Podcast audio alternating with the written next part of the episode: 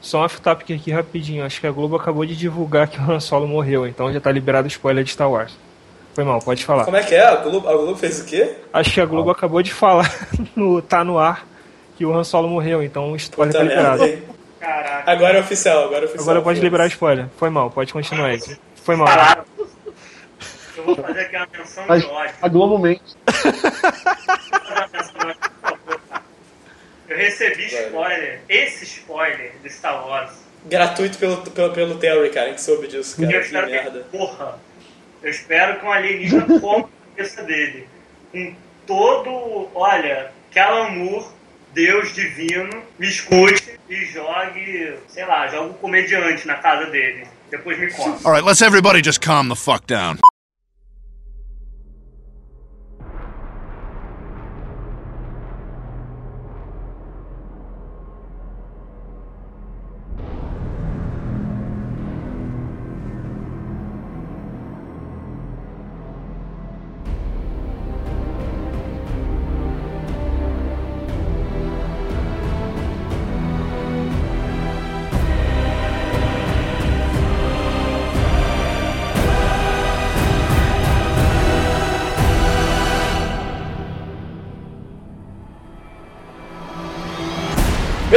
Bem-vindos a mais um Pão de Cast, senhores. Estamos aqui mais uma vez reunidos no segundo podcast gravado em 2016. Estamos aqui para falar hoje do extraordinário, um cavalheiro extraordinário, ó, ó, ó, ó, chamado Alan Moore. Vamos falar sobre a obra, sobre as obras principais do Alan Moore, dos trabalhos dele. E aqui comigo, como sempre, está o senhor Pedro Carvalho de Almeida. E aí, galera, meu nome é Pedro e hoje um comediante morreu na cidade. Tá passando pelo centro essa hora, fica difícil. É, foda.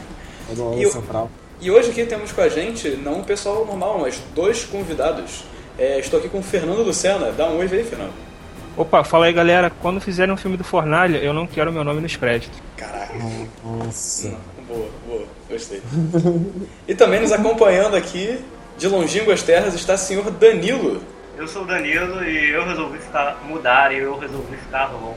E vão ficar loucos ouvindo esse podcast, provavelmente vai ter muita gente xingando a gente com opiniões fortes sobre Alan Moore. Mas é isso aí, vamos começar então. Pão quentinho saindo do forno, senhores. Você ainda conhece o padeiro porque vamos precisar de farinha. Muita, muita farinha. Esquenta o forno, padeiro, porque nós temos uma grande encomenda!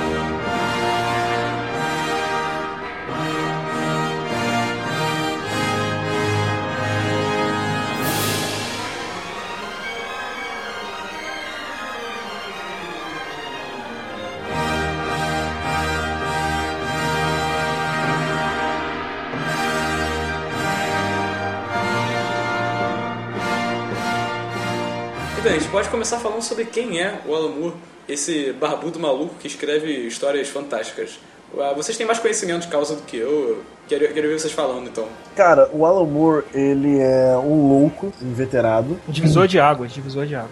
É um divisor de águas da história em quadrinho. Eu acho que um bom paralelo de quem é, de quem ele é, ele é como se fosse o Kubrick dos quadrinhos. Meio maluco, totalmente detalhista e com problemas sociais. E com uma fotografia de quadrinhos excelente. O Alan Moore, ele começou com os quadrinhos meio que de sopetão, né? Pô, era um escritor, assim, aí, pô, tem, existe história em quadrinho. Aí ele entrou lá pra começar a escrever. Os primeiros trabalhos dele, Ah, são as fanzines, né, que ele fazia nos anos 70, mais ou menos. É, ele trabalhou com, nessa época com Doctor Who, com, com Star Wars. E a gente não encontra mais esse material, inclusive, mas o começo dele foi isso. sim, é, ele começou com 2000 AD. E. Na- antes ele já fala. trabalhava. Antes da a 2000 AD foi quando ele começou, tipo. Quando ele ficou um pouquinho mais relevante. Antes, um pouquinho, ele já trabalhava, começou a esboçar algumas coisas. Sim, sim. E o gran... ele começou. O trabalho dele começou a ganhar mais notoriedade quando ele trabalhou pra revista Warrior. Era sobre quadrinhos, né? Era uma fanzine da época. E foi na Warrior que ele lançou V de Vingança e começou a trabalhar com Miracle Man, ou Marvel Man. É, essa, essa revista que ele começou a trabalhar, que ele começou a publicar o V de Vingança, ela era, assim, dá pra fazer um comparativo com os mix que a gente tem, principalmente aqui no Brasil, de quadrinhos. Eram várias histórias picotadas Caraca, que cara. entravam, Esses, pacote. esses mix me dão um ódio, cara. Puta merda. Me dá um nervoso, porque tem que. Porra, já, já dá um trabalho acompanhar a história em quadrinho. Aí tu vê esses mix que, que vendem, que tipo, pega parte da história. Eu lembro até hoje, eu, te- eu tinha um que eu comprei em Arraial do Cabo quando tava viajando. Era um quadrinho que contava a história do. Não era Planeta Hulk, era Guerra Mundial Hulk. E, e depois você, e você virava a página e contava uma história do Quarteto Fantástico totalmente não relacionada.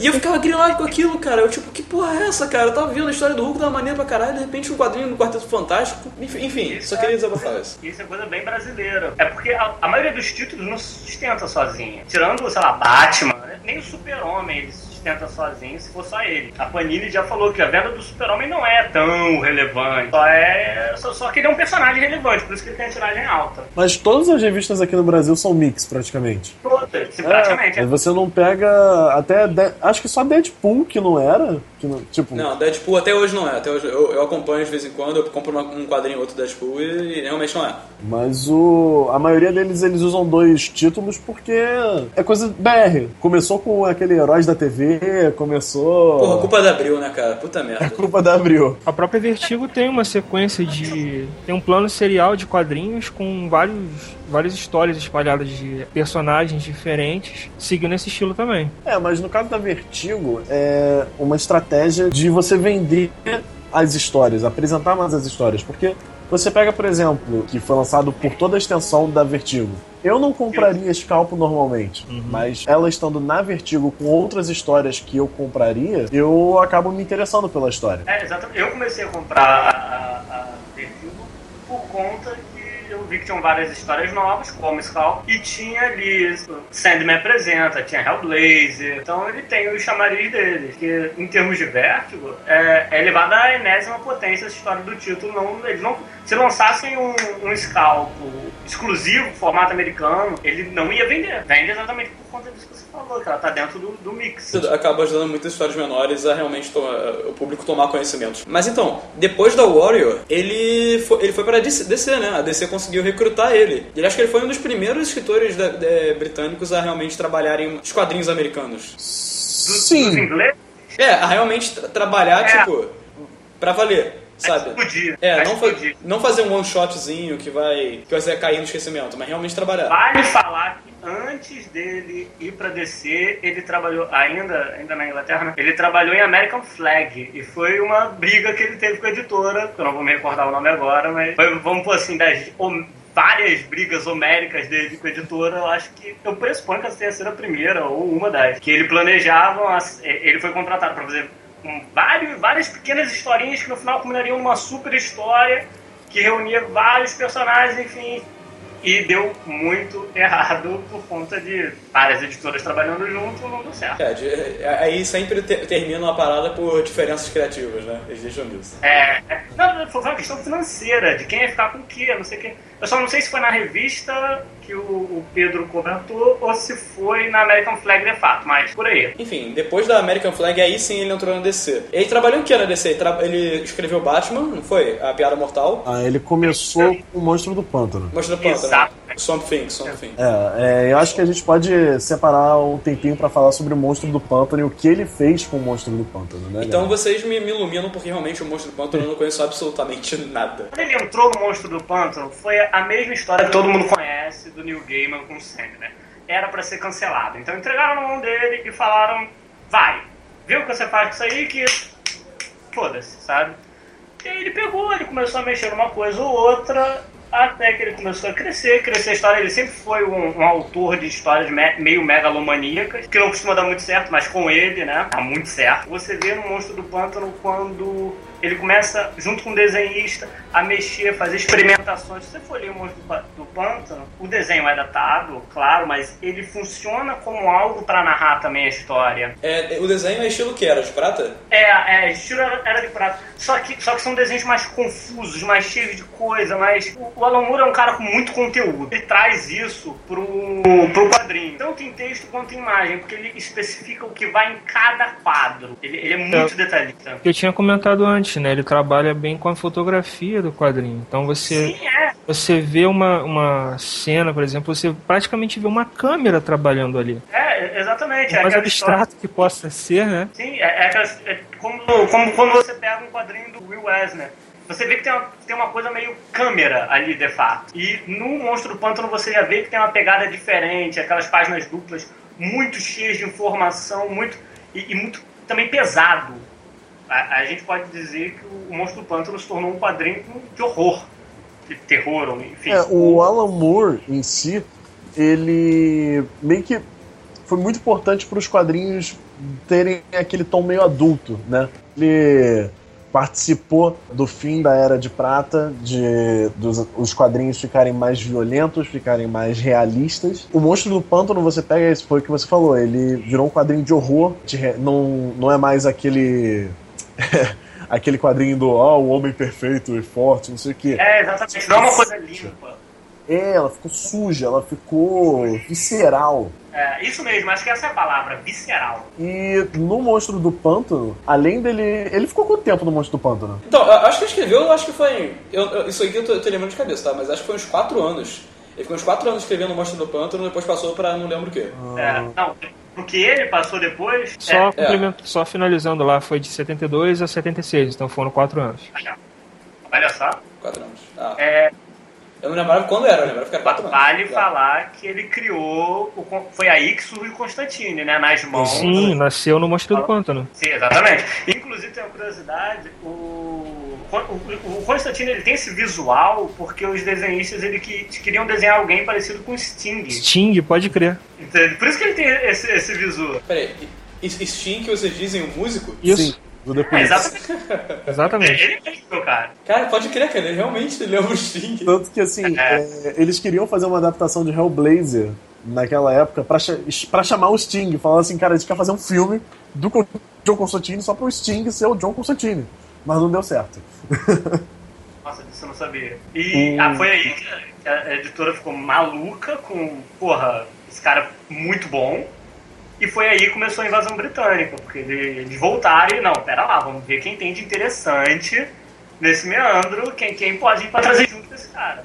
É, Gra- Grant Morrison, Neil Gaiman vieram juntos, vieram juntos com isso aí, né? Eu não sei se, se é lícito falar no nome do grande Morrison num, num, num cast sobre o Alan Moore, mas que seja, ele não vai ouvir isso mesmo. Quem sabe? Quem sabe, né? Se ele estiver ouvindo, Alan Moore, se você estiver ouvindo, eu te amo.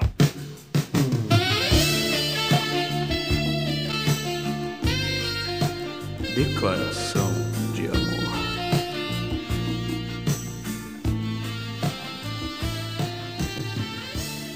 Alô, Alan Moore. O nosso queridíssimo Danilo está convidando para um jantar à luz de velas. Com muito carinho e pouco Zack Snyder. Dê uma chance para esse extraordinário cavalheiro. Vai que é sua, rapaz. Obrigado por tudo. Cara, depois que ele fez, ele saiu de Monstro Pântano, criou um dos melhores personagens de, da Vertigo, que é o John Constantine. Ele escreveu uma das melhores histórias do Batman. Se você tem, se você tem um panteão de histórias do Batman e você bota lá o Cavaleiro das Trevas do Frank Miller, você bota é, o Filho do Demônio, você tem que botar no top 3 a Piada Mortal. Que não é uma história do Batman em si, é uma história do Coringa. E é isso que É. pode ser o diferencial, né? Do- dessa puxada do Alan Moore. Com aquele. Foi essa história que, que trouxe à tona a, a backstory dele como capuz vermelho? Eu não lembro. Sim. Sim, Sim. foi. Ah, A Piada Mortal é meio que o Batman ano 1. É o Coringa ano 1, a Piada Mortal. É, explicando como que ele surgiu e a loucura dele. Não é. Uma das versões, né? Não é, não é uma É. versão oficial, mas o Alan Moore fez, então a gente considera como oficial. Uma das várias origens do Coringa. Ele coloca na voz do próprio Coringa que esse podia de fato ser o, o- passado dele ou não, se ele prefere. É, a frase é exatamente se, ele, se é pra ele ter um passado que ao menos seja de múltipla escolha. Sensacional, né, cara? É, porque não saber de onde é o Coringa é algo muito relevante pro personagem. Não é verdade que é, recentemente o Batman meio que descobriu quem é o Coringa quando ele sentou na cadeira do Mobius? Sério, eu não sabia disso. Ele, ele sentou na cadeira, a primeira coisa que ele perguntou foi quem é o Coringa? Aí vem a sabedoria pra ele, ele, não, não é possível isso, cara, não acredito nisso. Ah, não Aí- revela. E ficou, não, não revela. Mas o Batman sabe, isso estraga muita coisa, cara. Isso foi nessa nova sequência aí do Batman Deus e tal. É, isso aí mesmo, isso aí mesmo. Nossa, que zoado. O Batman sentou na cadeira do Mobius e virou o deus da, deus da sabedoria. Deu aquela sentada, falou assim, opa, fiz tudo. Puta merda, cara. E- Enfim, continuando. Aí também chegou o Superman, não foi? Ele fez o. Ele escreveu, ele fechou a Era de Prata. Cara, o Alan, Moore é tão foda que ele realmente ele fechou a Era de Prata. Ele fez o que aconteceu com o... Ele fechou a Era de Prata do Super-Homem e o Neil Gaiman fechou do Batman, com o último cruzado Sim. da capa. Sim. Qual? Não, ah, não é. O Batman Não. não é, é, o que aconteceu com. com Isso, o que aconteceu com o cruzado da capa. Isso. Trevas. É uma referência. O que aconteceu com o, Super, com o Homem do Amanhã. Homem da Manhã, isso aí. O que aconteceu com o Homem do Amanhã e o que aconteceu com o cruzado da capa. Depois dessa, depois dessa aí que aconteceu com o Homem da Manhã foi Crise Infinito, né? Crise Infinitas Terras. Acho que depois disso é que veio, veio o Watchmen, não? É, o, o que aconteceu com o Homem do Amanhã foi em 86. O Watchmen foi em 85. Então é isso mesmo. Que depois de o Watchmen, a DC ficou. Primeiro que o Watchmen não era pra ser com os personagens que foi. Todos eles, todos É, eles é, são da DC, personagens isso aí, da isso DC, é tudo. inclusive. Sim. Então, se você parar pra, pra analisar, você vê que o Rorschach é o questão. Shaq é o Você vê o Questão. Besouro Verde aqui. Manhattan é o Capitão, Capitão Atom? Capitão Átomo, isso. E você nem precisa parar pra analisar, né? É só você falar, caralho, é igual. É, exatamente. É, é igual, só que com outro tom. Só isso. Caso você não tenha reparado, na edição definitiva ele explica lá com qual cada um, qual ele foi inspirado. A, a parada que aconteceu foi que é, ele mandou o argumento pra DC, a DC olhou e falou, olha só, a história é boa pra caralho, mas com os personagens normais não dá pra gente fazer essa porra não. Vai- falar que. Não mexe assim, com meus personagens fofinhos. Ele ele mandou o argumento, vírgula, ele mandou, sei lá, todos os capítulos já. E é isso aí. Colocou na, na mesa do editor. Não, A chaproca, a chaproca de, de o quê? Cento e caralhada página, pá, bateu na mesa assim. Aí é isso aí que tá, irmão. Não teve uma- um lance que ele foi. Ele fez o. escreveu o Watchmen para seis edições e o contrato dele requeria que fossem 12, fazendo ele puxar aquele final do Alienígena. Teve um lance desse que, inclusive, o final do Alienígena ele pegou de uma série que ele assistiu, acho que é a Quinta Dimensão, o nome do seriado, onde acontecia literalmente aquilo: um grupo de cientistas eh, criavam um- clonavam um alienígena e forjavam uma invasão à Terra. Ele usou esse argumento, escondeu que pegou isso de um seriado e jogou no, no final do quadrinho. E ele assim, ótimo saiu bom pra caralho, cara. É uma ótima. Sim, é, é, assim, uma, uma das coisas muito legais do Watchmen é que ele o- se utiliza do universo do- dos heróis, né? E uma coisa que a gente não vê muito no, no universo dos heróis. É, a nossa visão é, ah, nós temos as histórias em quadrinhos e os produtos que nós consumimos são as histórias em quadrinhos. No Watchmen, como eles têm os heróis, como eles têm o Dr. Manhattan, qual é o produto que eles consomem? Piratas! É, histórias normais, histórias piratas. Por isso E que ao mesmo tempo, aquela ali é uma história que é- ela está contando algo sobre a linha... Paralelo aos eventos. Exatamente. Se você É. parar pra analisar, você vê a história. Pode falar spoiler? Pode, pode. Pode. fica à vontade. O Watchmen Os Watchmen saiu o quê? 30 anos atrás, pô? 31 anos que saiu, porra. saiu o quê? Quase 10 anos que saíram o filme, então não é spoiler. O- 10 anos saiu o filme, pô, né? Puta merda. Acontece que a história do, do, do cargueiro, de não sei o que, é a história do Ozymandias. Sim, sim. O Alan Moore ele é foda porque ele falou assim: não, porra, é, eu tenho que botar 12 edições, então eu vou fazer outra história dentro da minha própria história. Eu vou fazer um conto sem- do Carvalho Negro pra dar mais tempo aqui. Pronto, acabou. Foda-se. Não, e toda aquela barriga também de, de argumentação de por que, que vai ter o alienígena dos, dos artistas sequestrados na ilha. Não estavam sequestrados, estavam filmando um filme fake lá. Aquilo tudo é barriga pra completar duas edições e ficou muito bom. E- Exatamente, é isso que eu ia falar. Ele enxerta coisas que não eram pra estar ali e ainda assim ele não faz de forma gratuita. Não, não é uma coisa que tá ali de graça que você vai sentir como gordura no texto. Não, você vai sentir como algo homogêneo. E, e- É um filler que ele bota ali, só que não é um filler de anime, é um filler de Avatar, a lenda de Aang. é, A comparação é... Ah, tá, a comparação é válida, ok, ok. Ah, pra, pros jovens ouvintes entenderem. A, a gente já falou de Miracle Man, porque Miracle, Miracle Man ele vem antes de Watchmen, e se você parar pra ver, a base do argumento é a mesma. Sim, sim, sim, sim. O argumento é a mesma. É, é- Miracle Man, eu sou ignorante também, vocês podem, por favor, explicar. Miracle Man é basicamente é o, é um super-herói, super, de fato. Só tem uma diferença, na minha opinião, de ponto de partida. O Watchmen, ele parte de como seria o mundo com super-heróis. E o Miracle Man, ele parte de como seria um super-herói. É, o Dr. Manhattan já é bem isso, né? Só que o Dr. Manhattan ele é tão poderoso que ele se distancia de tudo. Como é que é a pegada dele, mais ou menos, do Miracle Man? Vamos começar do básico. O Miracle Man era um personagem que já existia, que aí eles pegaram e voltaram depois na- nas mãos do Alan Moore. Sim. A genialidade do Muro começa quando ele pega um, personagem, ele tem um texto extremamente datado, extremamente... São, são histórias... É aquilo, se você pegar uma história muito antiga, tipo do super-homem, você vai ver o super-homem lutando com o leão, lutando... com- Enfim, Gorilas, gorilas. gorilas. É isso. Gorilas que sempre, sempre, sempre aumentavam as vendas. Tirando o gatinho de cima da árvore. Sim. Isso, é, por aí. São, são coisas que não tem nada a ver com nada. E o Alan Moore, em vez dele rebutar isso, não, ele faz o personagem acorda num dia, e é isso aí. E ele começa a lembrar, ele, porra, olha as coisas que eu fazia, por que, que eu era assim, não sei o quê, o que, que tá acontecendo? E tem uma hora que tem um ponto culminante que ele passa a ser de fato, que ele retoma poderes, etc, ele se torna, né? E, e começa a crescer, e aí ele começa a resolver as coisas como um super-herói, super de fato, tá aí. Então tem, por exemplo, tem uma. E surge um outro. Depois, não temos a ver que surge um outro cara tão super quanto. E eles brigam. E a briga deles não é amistosa. O, o parte do pressuposto que ele já é um, ele é quase um deus.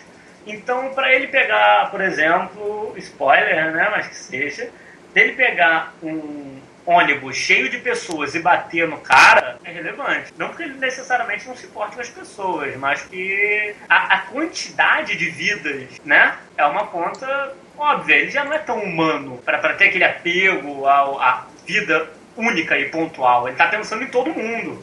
Ele é, né? É, ele é meio que um, um Dr. Manhattan, só que watered down. Ele chega a se importar ainda. O Dr. Manhattan já, já largou de mão faz tempo. É, o, o Dr. Manhattan, ele, é mais- ele vai ficando apático, ele vai ficando apático. O personagem é, é uma diferença de personalidade mesmo. A gente pode O personagem- dizer que o. A gente pode dizer que o Miracle Man ele é a base do Dr. Manhattan. É meio que assim, o Dr. Manhattan é o Miracle Man evoluído, um pouquinho, né? Piorado. Outra personalidade. Ele é um Miracle Man pessimista, basicamente. É, Nihilista. é. Nihilista. Posso dizer nihilista, eu acho. Nihilista. Eu, eu acho que ele é poderoso demais. Eu acho que ele ainda é humano. Acho que essa é a principal diferença. O, o Miracle Man, ele, ele tem, um, ele tem um- uma explosão, vamos pôr assim, como um todo.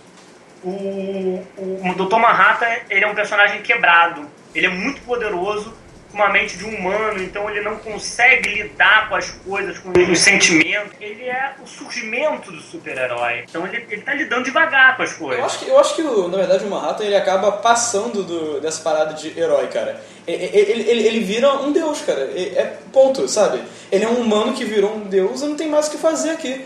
Tanto que ele, tanto que ele, ele para e ele fala, pô, cara, os humanos até que não são ruins, né? Acho que eu vou até pra um planeta aí criar alguns. É, sim, sim. Tipo, caraca, cara, quem que fala isso, sabe? Dr. Manhattan. Não, não.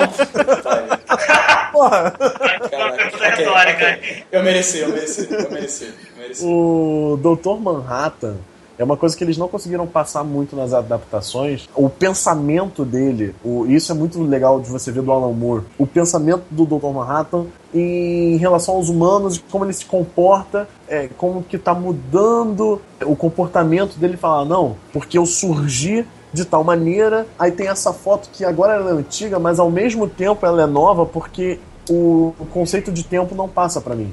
Não, não existe esse conceito. Isso é Ai. muito interessante, isso é muito legal. E, e é- isso é trabalhado bastante no, no malfadado, né? Bill for Watchmen. O antes do Watchmen, e quem trabalha ninguém nada menos do que do Straczynski, né? Trabalha muito bem, na minha opinião. das melhores edições do Depois sim. do Watchmen. O, The- o Before Watchmen eu só li o do Dr. Manhattan, porque o Lutino falou, cara, tá bom, lê isso aqui. E quando eu fui ver que era do Straczynski, eu, tá bom, eu leio. É, sim.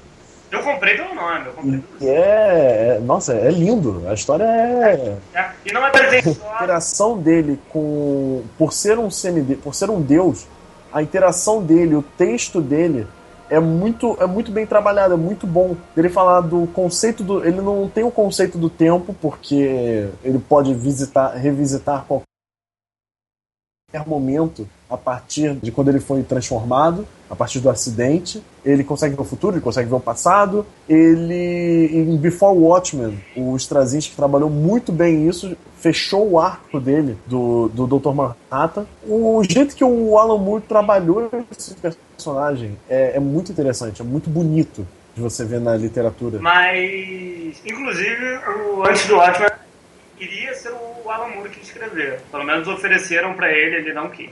Não quis, ele não quis. daqueles casos de vamos fazer e ponto, é. não. Ofereceram ele, pra ele. Ele não, tá gosta, ele não gosta de revisitar muitos trabalhos, né? Ele faz. É, a gente pode, pode tirar como fuga da regra disso só a Liga Extraordinária, né?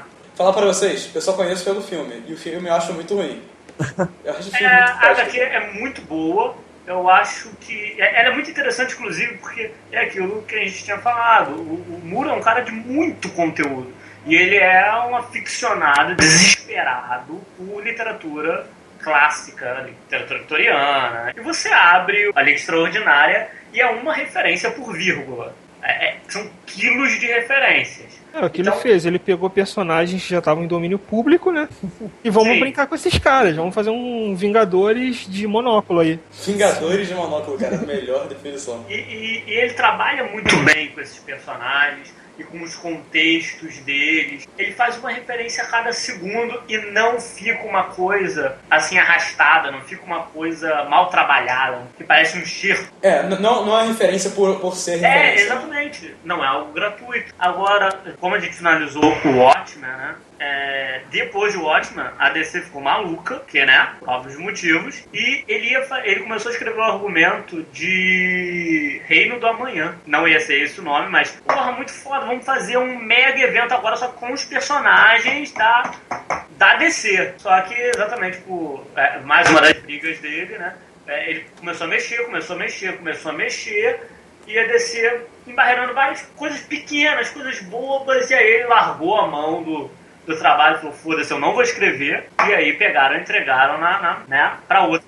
Na mão do Mark Wade, pro Mark Wade. Pro Mark Wade, isso, isso mesmo. Tava eu, tô com, eu tô com o encadernado de da Manhã aqui, eu comprei ontem, inclusive. Cara, eu amo essa história, eu amo muito. E dá pra ver que tem muita coisa do Moore aqui que eles aproveitaram, cara. Sim, sim. Você vê que tem uma pegada ali sabe? É, é, o tipo de argumento que ele faria, claramente. Sim. Cara, eu acho que isso nunca aconteceu de juntar o Alan Moore com o Alex Ross. Cara, eu amo a Sim. Alex Ross, cara. Eu amo, eu amo, essa, eu amo isso, cara.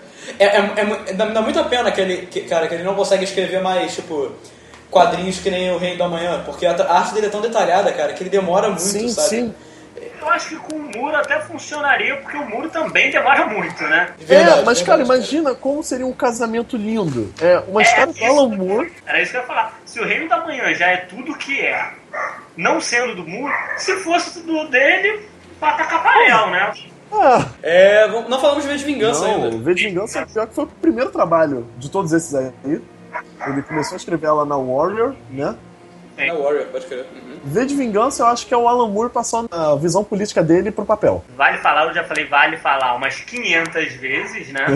no filme você vê uma coisa, e na, quer dizer, óbvio, né? Na HQ você vê outra, mas o mais relevante é que a HQ é anarquista. Uhum. E no filme você, o cara vai indo para um social-democrata, né? A democracia, não é assim. O Alan, o Alan Moore, é, ele é anarquista declarado. Sim. E ele também é conspirativista, basicamente. Ele, ele acredita em muita teoria de conspiração. De acordo com ele, acho que isso é uma frase que, que citam dele, né? A coisa que eu aprendi sobre é, teorias de conspiração é que os conspiracionistas acreditam na conspiração porque é mais confortável para eles. A verdade do mundo é que é muito mais caótico. Não tem nada, ninguém controlando porra nenhuma. O, o mundo é sem rédeas, cara. Não, não, tem ninguém segurando essa merda. É pior ainda. Pior ainda, exatamente. É, é a mesma coisa que você vê no texto do Lovecraft, que inclusive ele tem muita influência. Ele já escreveu uma vez, ele já visitou o mundo uma vez do, do Lovecraft, e agora ele está fazendo outra HQ ele está escrevendo nesse momento, enquanto nós conversamos, ele está com a pena na mão, escrevendo sobre o Lovecraft. Com a pena, porque ele é britânico e ele tem que ser classudo. Exatamente,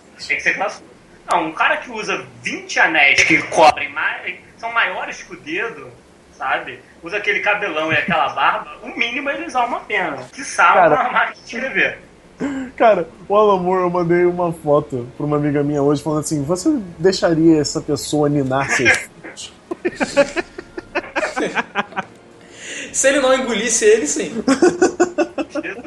não, se, não conhecer, nunca, sabe? Porra, ele é muito Cara, assustador. o Alan Moore é a cara do Cronos, mano, no Titã. Parece que ele vai comer meus filhos, cara. sério, sério, muito sério. Então, ah, de- depois, depois disso, cara, tem V de Vingança. Não, vamos falar um pouquinho de V de Vingança. Vamos, vamos falar um Não, pouquinho é, de V de Vingança. é, é que a gente vai passar tão batido por ver de vingança? É porque, cara, eu, eu li V de Vingança.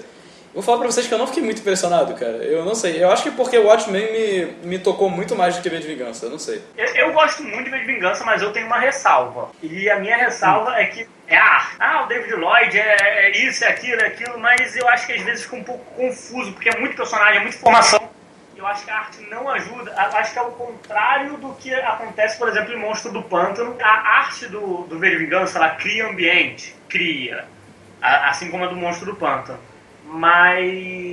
E muitas vezes ela cria um ambiente tão sombrio, tão sombrio, tão sufocante, que fica difícil entender. Fica difícil você distinguir fulano de Beltrano, não sei o quê.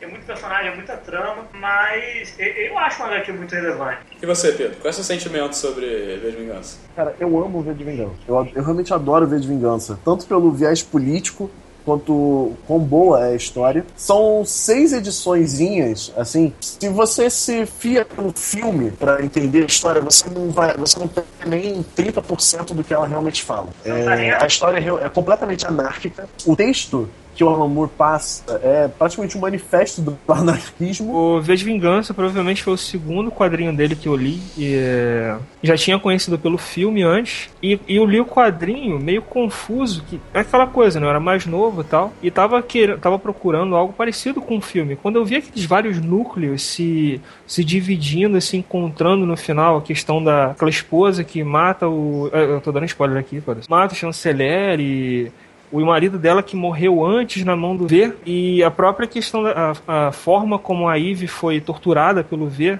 os meios que eu vi a HQ tomando aquém do filme que o filme realmente é uma parada bem rápida cara é depois de sair de Watchmen pra vir para ver de vingança eu abracei esse cara tipo com quatro braços Sim. O, inclusive o final do, do, do V, quando ele. Quando ele não, né? Ele já foi. Quando ela tá ali, basicamente o que- o que o Alan Moore tá falando pra você é que você é essa mulher, né? Você vai dar prosseguimento porque é, pertence a você esse mundo. Ele tá te falando isso, ele tá te falando, eu não faço mais, eu- não sou mais quem vai pautar isso aqui. É você, é você que tá lendo. É, claramente o que ele fala é essa, esse conceito aqui não tem rosto. Ele pode ser você, ele pode ser o teu colega que vai para quem você vai emprestar esse gibi, ele pode ser o cara para quem eu mostrei o primeiro esboço do V de Vingança. Enfim, é uma parada que não tem rosto, é uma parada que é um conceito que é um John Doe. Qualquer um pode aderir àquela parada. Isso é fantástico, cara. Isso fica estampado é, literalmente na HQ. o, o V de Vingança teve um, teve um primeiro roteiro rejeitado.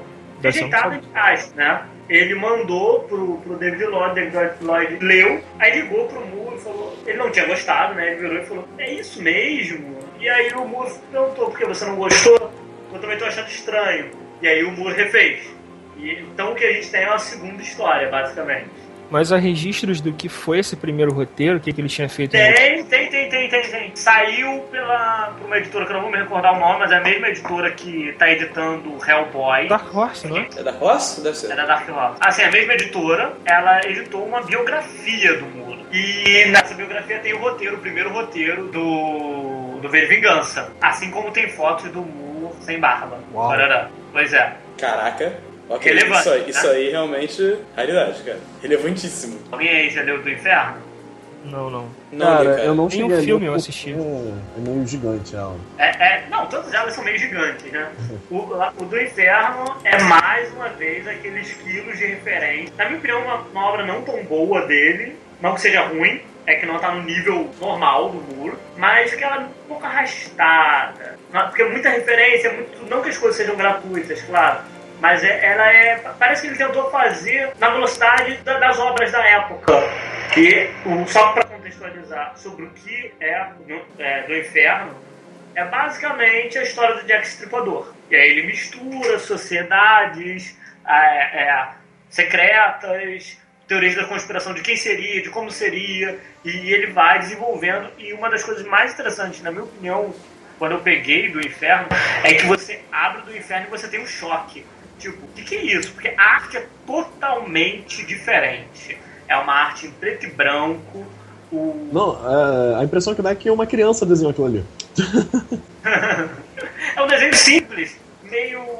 Parece um desenho entalhado, bem clássico. E, e aí, novamente, você vê o desenho te ambientando na, no mundo que, que ele está propondo. Do inferno, você já deixou.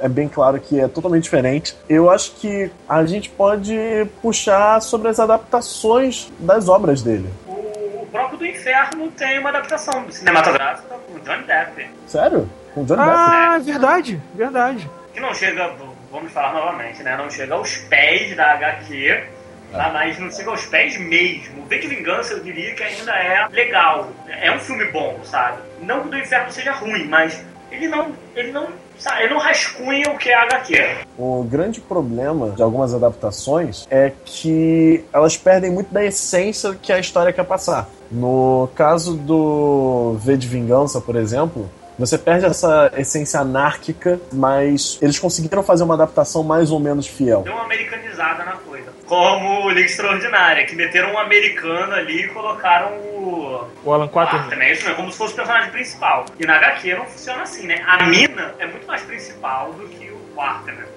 Batman ele tá fudido, viciado em ópio, todo descaralhado. É, mas aí eles botaram no filme ele como principal porque era o Sean Connery, né, cara? O Sean Connery era produtor da coisa, então não tinha como fugir. É. O, o, filme, assim, os personagens são muito esterilizados. Uhum. O HQ, ela se preocupa muito em mostrar quão fudidos aqueles caras estão. É a mina, é o... Um bom exemplo disso é o Homem Invisível, que eu também não me recordo o nome, mas o cara mora nada mais, nada menos do que dentro de um. Eu não lembro se é um orfanato ou se é uma instituição religiosa. Mas o ponto principal é ele comprando as, as meninas como se fosse, sabe? Uhum. Porque ele, ele, é invisível, ele não tá, ele não tá mais sob os trâmites da, da moral. Ele não... Inclusive o livro, O Homem Invisível, que é, é de um autor que ele é precursor da, da ficção científica junto com o Júlio Verne, ele tem esse enfoque também, falando de moral, do não ser visto, você vai se distanciando tanto da sociedade que uma hora você se vê fora dela. O filme não sonha em falar sobre isso, né? É, o filme é um filme de ação. É um filme é, de aventura. Eu até gosto do filme, mas. Temos outras adaptações, como o próprio Hellblazer, Constantine, aquele filme com o. Caralho! Qual é o nome dele? Keanu Reeves, cara. Keanu Reeves, Keanu Reeves, cara, pelo amor de Deus. Esqueci é, Keanu Reeves. Foi, me fugiu aqui. É assim, vocês gostam de Constantine? Sim. Eu amo. Cara, o filme, eu adoro o filme. Eu adoro o filme, sério. É do caralho, né, cara? Tipo, não, não, tem, não tem muito a ver com a história em si, sabe? Dos quadrinhos, de Hellblazer. Mas, porra, eu gosto pra caralho, cara. Eu achei um bom filme. É, é captura o, a essência do, do Hellblazer. Então, já naquela cena que ele tá ali no sol brincando com aquele que, que aquelas ferramentas, ali você já vê o clima de, de Hellblazer. Ele não é inglês, ele não é como o Sting, ele não é. Ele não é uma série de coisas. Mas eu acho que ali dentro tem Hellblazer ali dentro. Eu diria que puxa mais o, o carisma do Constantine da HQ do que o, o da série, o Matt Ryan. Sim, sim, Apesar de eu ter gostado muito da série, o. Eu não gostei não gostou, não, né? Eu gostei do ator. Eu gostei, eu, eu gostei bastante do ator, mas. Mas a história em si, cara, a, o, o writing não, não ficou bom, cara. O problema... Ficou parecendo muito série adolescente, ficou muito parecendo Supernatural. O problema é, da série é que ela se tornou uma série caso da semana, né? Sim. Constantino não pode ser assim. Hellblazer daria muito certo se fosse uma série da HBO. Sim. Você não tem que se preocupar com. Ou da HBO ou da Netflix. Netflix. É, porque aí você não tem que se preocupar com, ah, no, nós temos que trazer mais o público, não sei o que. Não. Você vai ter o seu público e é uma série adulta, porque Hellblazer é uma série adulta. Constantino estava sendo filmado por uma emissora aberta, né? É, Cara, é, é verdade. E o cara não podia nem fumar, cara. É. Depois de Constantine, que, bom, é um, é um filme muito bom, só que não segue muito o, a história em quadrinho, né? Tem a adaptação de Watchmen, que eu acho que é meio controverso quanto aos fãs. O que, que vocês acham do filme, do Zack Snyder? Eu gosto bastante. Eu gosto, eu gosto, mas eu, eu, só não passa disso, sabe? Eu gosto, ponto. É um bom filme. Na verdade, eu, eu gosto mais do final do filme do que do final da, da, da, da, da, da história. Eu não gosto mais do final do filme. Eu aceito melhor o final do filme porque comercialmente aquele final da HQ ele ia ser muito complicado para ser reproduzido no cinema, ia levar muito tempo E, e comercialmente falando mesmo, é, a nível de comunicação com o público, não iria funcionar tão bem. Eu, eu diria que ficaria mais for, é, forçadíssimo essa, esse final do, da HQ no cinema do que botar a culpa no Manhattan, que foi o que de fato aconteceu no filme. Então eu aceito, mas ainda prefiro o final da HQ. Isso, isso desenvolve um pouco mais o Manhattan. E ela, ela teria o mesmo efeito, na minha opinião, que teve na HQ, teria no cinema, que é a sensação de estranhamento. Só que na HQ, isso estava em foco e isso era útil para contar a história. No cinema, isso não funcionaria. O filme não consegue passar aqui todo aquele sentimento que você tem lendo a história em quadrinhos, sabe? Mas você tem que dar muitos créditos ao Zack Snyder porque você, pelo menos o visual do filme é igual à história em quadrinhos. Eu Até mesmo o, o enquadramento. É, Isso. Pega como exemplo a primeira cena do Rorschach é, invadindo o apartamento do comediante. Tem faixas inteiras de diálogo que são as mesmas. Ele não foi assim, desrespeitoso com a, com a parada, sabe? E vou te falar, nem foi muito difícil ele adaptar, porque já tava mastigado da HQ. A HQ Sim. já tava com os planos prontos ali, era só ele fazer igual. É, é exatamente. Não exatamente. desmerecendo o Zack Snyder, obviamente. Enfim, de- depois de Watchmen, foi o, o último filme baseado na obra do Moore, por enquanto? Acho que é, é o último filme baseado na obra do Moore, sim. O que a gente conhece de obra do Moore é. Pô, a gente não vai falar do filme do Monstro do Pântano de 82, não? Isso existe? Caraca, por favor, não. existe. Esse aqui agora. Existe podcast só sobre esse filme. Tá aí. Ai, meu Deus. Caraca, parece um máscara. Caraca, É, cara, e que horror. Meu Deus, cara. Defendendo a tudo. Wes Craven que fez que, dirigiu essa porra. Fez um centopeia humana. Caralho, cara. Fazendo indicações de filmes que tem a ver com o tema.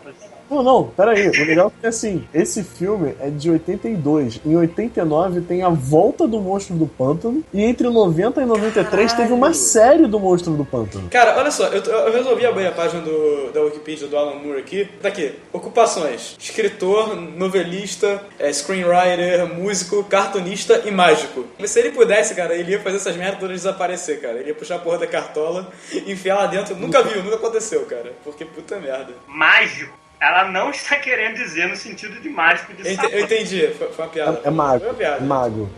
Foi, foi- foi uma pequena jocosidade. No, no Wikipedia português ele aparece como ocultista.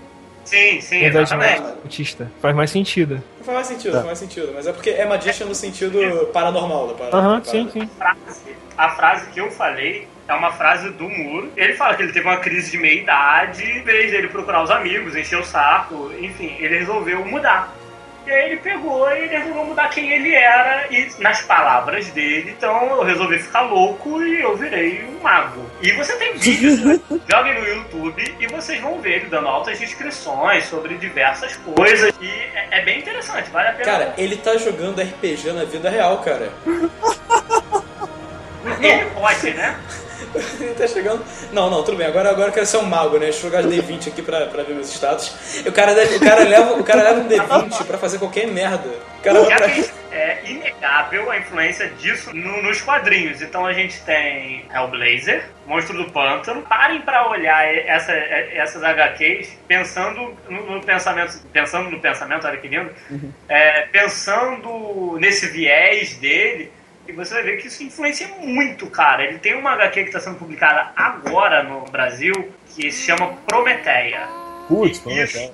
isso é uma obra-prima. Assim, é muito, muito bom. As referências que ele dá nesse sentido, não só, não só esse sentido de, sabe, mas, mas de filosofia mesmo, são poderosas. O que ele faz em A Liga Extraordinária em relação à literatura classicista, ele faz em Prometeia em relação à filosofia. E é um soco na cara. Vale a pena conferir. Valeu, fica aí a recomendação então. Cara, Prometeia eu acho que já saiu no Brasil, eles estão relançando agora. Que eu acho que ela chegou até a sair em Pô. Vertigo. É. Ou. Não, não era Vertigo, não. Era. Pix, editor. Isso, É, Pixel. é, tá lançando finalmente no Brasil, né, cara? Eles prometeram e, como sabem, Prometeia é dívida. Caralho. Nossa. Eu juro, eu- achei que não ia ter nenhuma piadinha dessas no programa. Cara, você não me conhece. não, me- Você não me não me decepcionei. Não me decepcionei. Eu ainda tô pegando leve hoje. Tá? Bom, é, então Bom, eu acho que é isso, né? A gente conseguiu Sim. meio que resumir o do Alan Moore pra É, fazer foi, um uma resumo, foi um resumo bonito, cara. Foi um resumo honesto. Tem muita coisa a mais pra. É. Eu queria fala, fala. só. Eu só queria dar uma última coisinha pra puxar o próximo programa que nós vamos fazer de autor, que eu, eu já tô falando que vai ter um próximo programa de autor, porque isso é muito legal de fazer. Quem é muito amigo do Alan Moore, de tipo ir na casa e tomar um chá com ele, Ah, o Neil Gaiman. Porque ele fala que ninguém presta, com exceção de Santo Santo Liu Kang. Os caras têm fotos juntos, Acabou, né? então pronto. Sim, tem, Tem foto, tem foto junto o suficiente, Tem foto. selfie juntos. Tem uma história sobre o do inferno. Enfim, se é verdade ou não, só o, sei lá, o deus lagarto que o Moore cultua vai lagarto. dizer. É, é, ele cultua um deus lagarto. Enfim, ele é o Moore, ele pode. Cthulhu. É. Se ele cultua, cara, não sou eu que vou falar mal, sinceramente. Verdade. É, que ele tava num bar, é, eu fico imaginando o Moore e o Neil Gaiman num bar, mas ok, enfim. É, e ele tava contando. Uma opção. ele tava, ele tava contando o que ele ia fazer do inferno, não sei o quê. E, ele, e o do inferno é extremamente detalhista e um dos personagens é um cirurgião. E ele detalha. E diz a lenda, contam que o Neil Gaiman saiu assim, foi pro lado de fora e do nada, enquanto o Moore contava a sequência de, de- de- do assassinato, enfim. Quando o Moore foi do lado de fora, o Neil Gaiman estava vomitando. Justiça da descrição. Pra mim, agora é cânone. Isso aconteceu, cara. Isso aconteceu. Se essa é história, Se não aconteceu, agora se a aconteceu. história é melhor do que a realidade, fiquemos com, com a história, né? Vocês querem falar sobre a briga do, do grande Morrison com o Moore? Treta é sempre Ah, bom. lá, treta pode é falar. sempre bom. E des- Descrevam pra gente. Treta, treta é sempre bom. Bri- Briga é sempre legal, né? E o Moore briga pra caralho com muita gente. O Alan Moore, o que ele dá de declaração bombástica, é bizarro. Há pouco, há pouco tempo, não, acho que ano passado, retrasado, ele deu uma declaração de que é, mas adultos irem ver um filme dos Vingadores era, no mínimo, sei lá, abominável, algo assim que ele falou. E de fato, né, você vai... A gente pode tirar por aqui pelo nosso meandro, pela- pelas nossas idades. Nós somos consumidores de HQs e nós não temos entre 9 e 13 anos. Pelo menos é o que eu espero, né? Mentalmente, É, não, não, vamos excluir o botelho desse. E, em maioria não temos entre 9 e 13 anos. E, e ele fez declarações bem fortes que falam que ele é muito rabugento, que ele é muito. ele é chato pra caralho. Ele realmente é chato pra caralho, ele é velho, ele pode, ele tem propriedade. Não fala coisas sem embasamento, mas ele fala de uma forma bem grosseira. grosseira. Não grosseira a lá Frank Miller, não, até porque pra ser grosseiro a lá Frank Miller você precisa de um nível de babaquês bem alto. E o, o Pedro é muito fã do Frank Miller, não é isso? Pedro vai começar a chorar e digitar muito rápido. Assim assim, eu espero. assim é, é, eu- você pode falar que ele é babaca, mas ele foi muito legal comigo. Então eu não, eu não tenho o que falar dele. Normal. Ó, você sabe, qual- sabe qual é coisa? Você, como você se apresentou pra ele? Você falou, oi, meu nome é Pedro? Foi, eu, fui total, eu fui muito respeitável. Muito Muito respeitável. gente, você devia ter virado pra ele e falado assim, oi, o meu nome é Mohamed, é no porão. Depois você me contava o que aconteceu. Pelo menos depois você contava aonde ele te bateu. Ou se ele te cuspiu, porque ele já fez Ele isso. já fez isso? Já. É sério? Já fez isso com fã. Enfim, enfim. Vamos focar no Moore. Vamos focar no foi- Ah, sim, sim, sim. Vamos focar no. Vocês vocês começam a falar do Frank Miller aqui, cara, das merdas que ele fala. Não, o Muro também fala muita merda, né, do que a gente tava falando. Mas o, o, o Grande Morrison, por algum motivo, sei lá, ele acordou. O Grande Morrison é um cara também polêmico. É um cara dos mesmos meandros, vamos pôr assim, pseudo cultuadores de deuses alienígenas répteis. Então eles estão na mesma panela. O Grande Morrison ele queria um jeito de mexer em Watchmen. Então, uma das coisas que deu muita polêmica nesse antes de Watchmen era o Grande Morrison supostamente trabalhar nisso pra mexer no canone do, do Alan Moore. E imagina a merda que não ia dar, né? Aí o Alan Moore, ah não, o meu cânone não. É, era lá. No meu tu não vai tocar não, filho da puta. Então, porque o, o grande Morrison fala que o Alan Moore ele deixou o- os quadrinhos com um tom muito pretencioso, muito pseudo-sério, muito sisudo. E com isso, o Alan Moore cortou uma boa parcela de criatividade, poderia-se, né? O que o Alan Moore fez com a Piada Mortal tinha precedência no que o Dennis O'Neill fez com o Batman, de deixar ele mais sério, etc. E culminou com o Frank Miller fazendo Cavaleiro das Trevas. Tanto que esse se tornou padrão do Batman.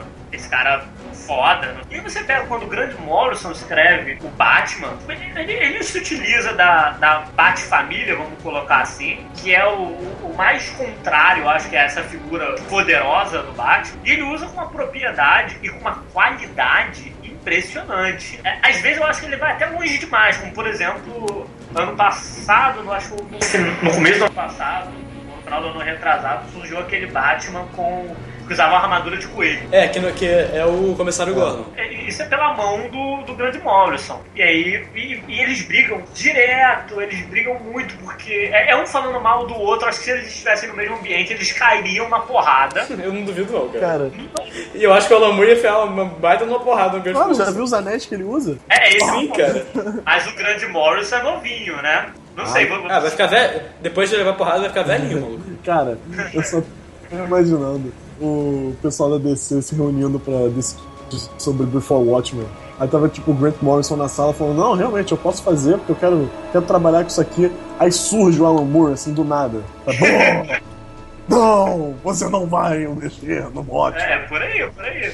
E o, o grande Morrison ele tá toda hora alfinetando o, o Moore e, e o Moore alfinetando ele. Assim como o Moore, por exemplo, arrumou briga há pouco tempo com o Jeff Jones. Da onde surgiu essa coisa do Moore falar que todo mundo revira o, o lixo dele? Do grande Morrison.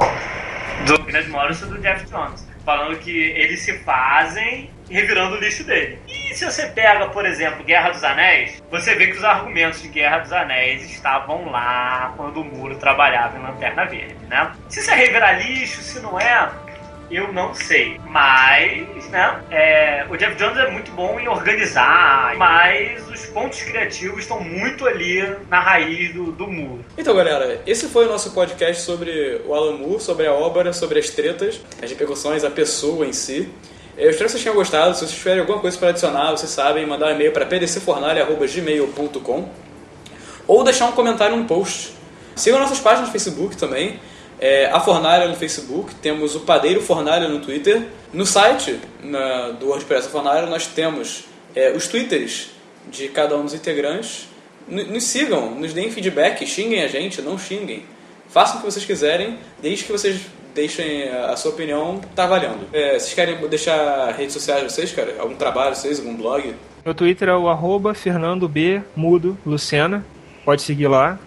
Pode, só não pode xingar, senão eu vou xingar de volta. E o teu, Danilo?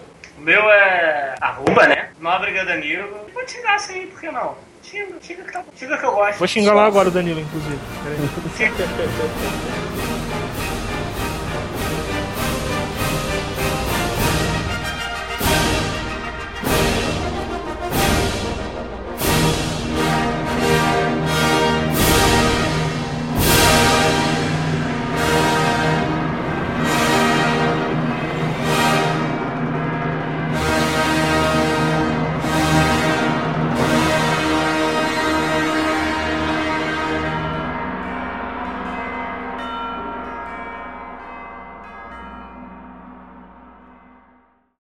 Essa é uma produção do grupo Fornalha. Para maiores informações, acesse www.afornalha.wordpress.com.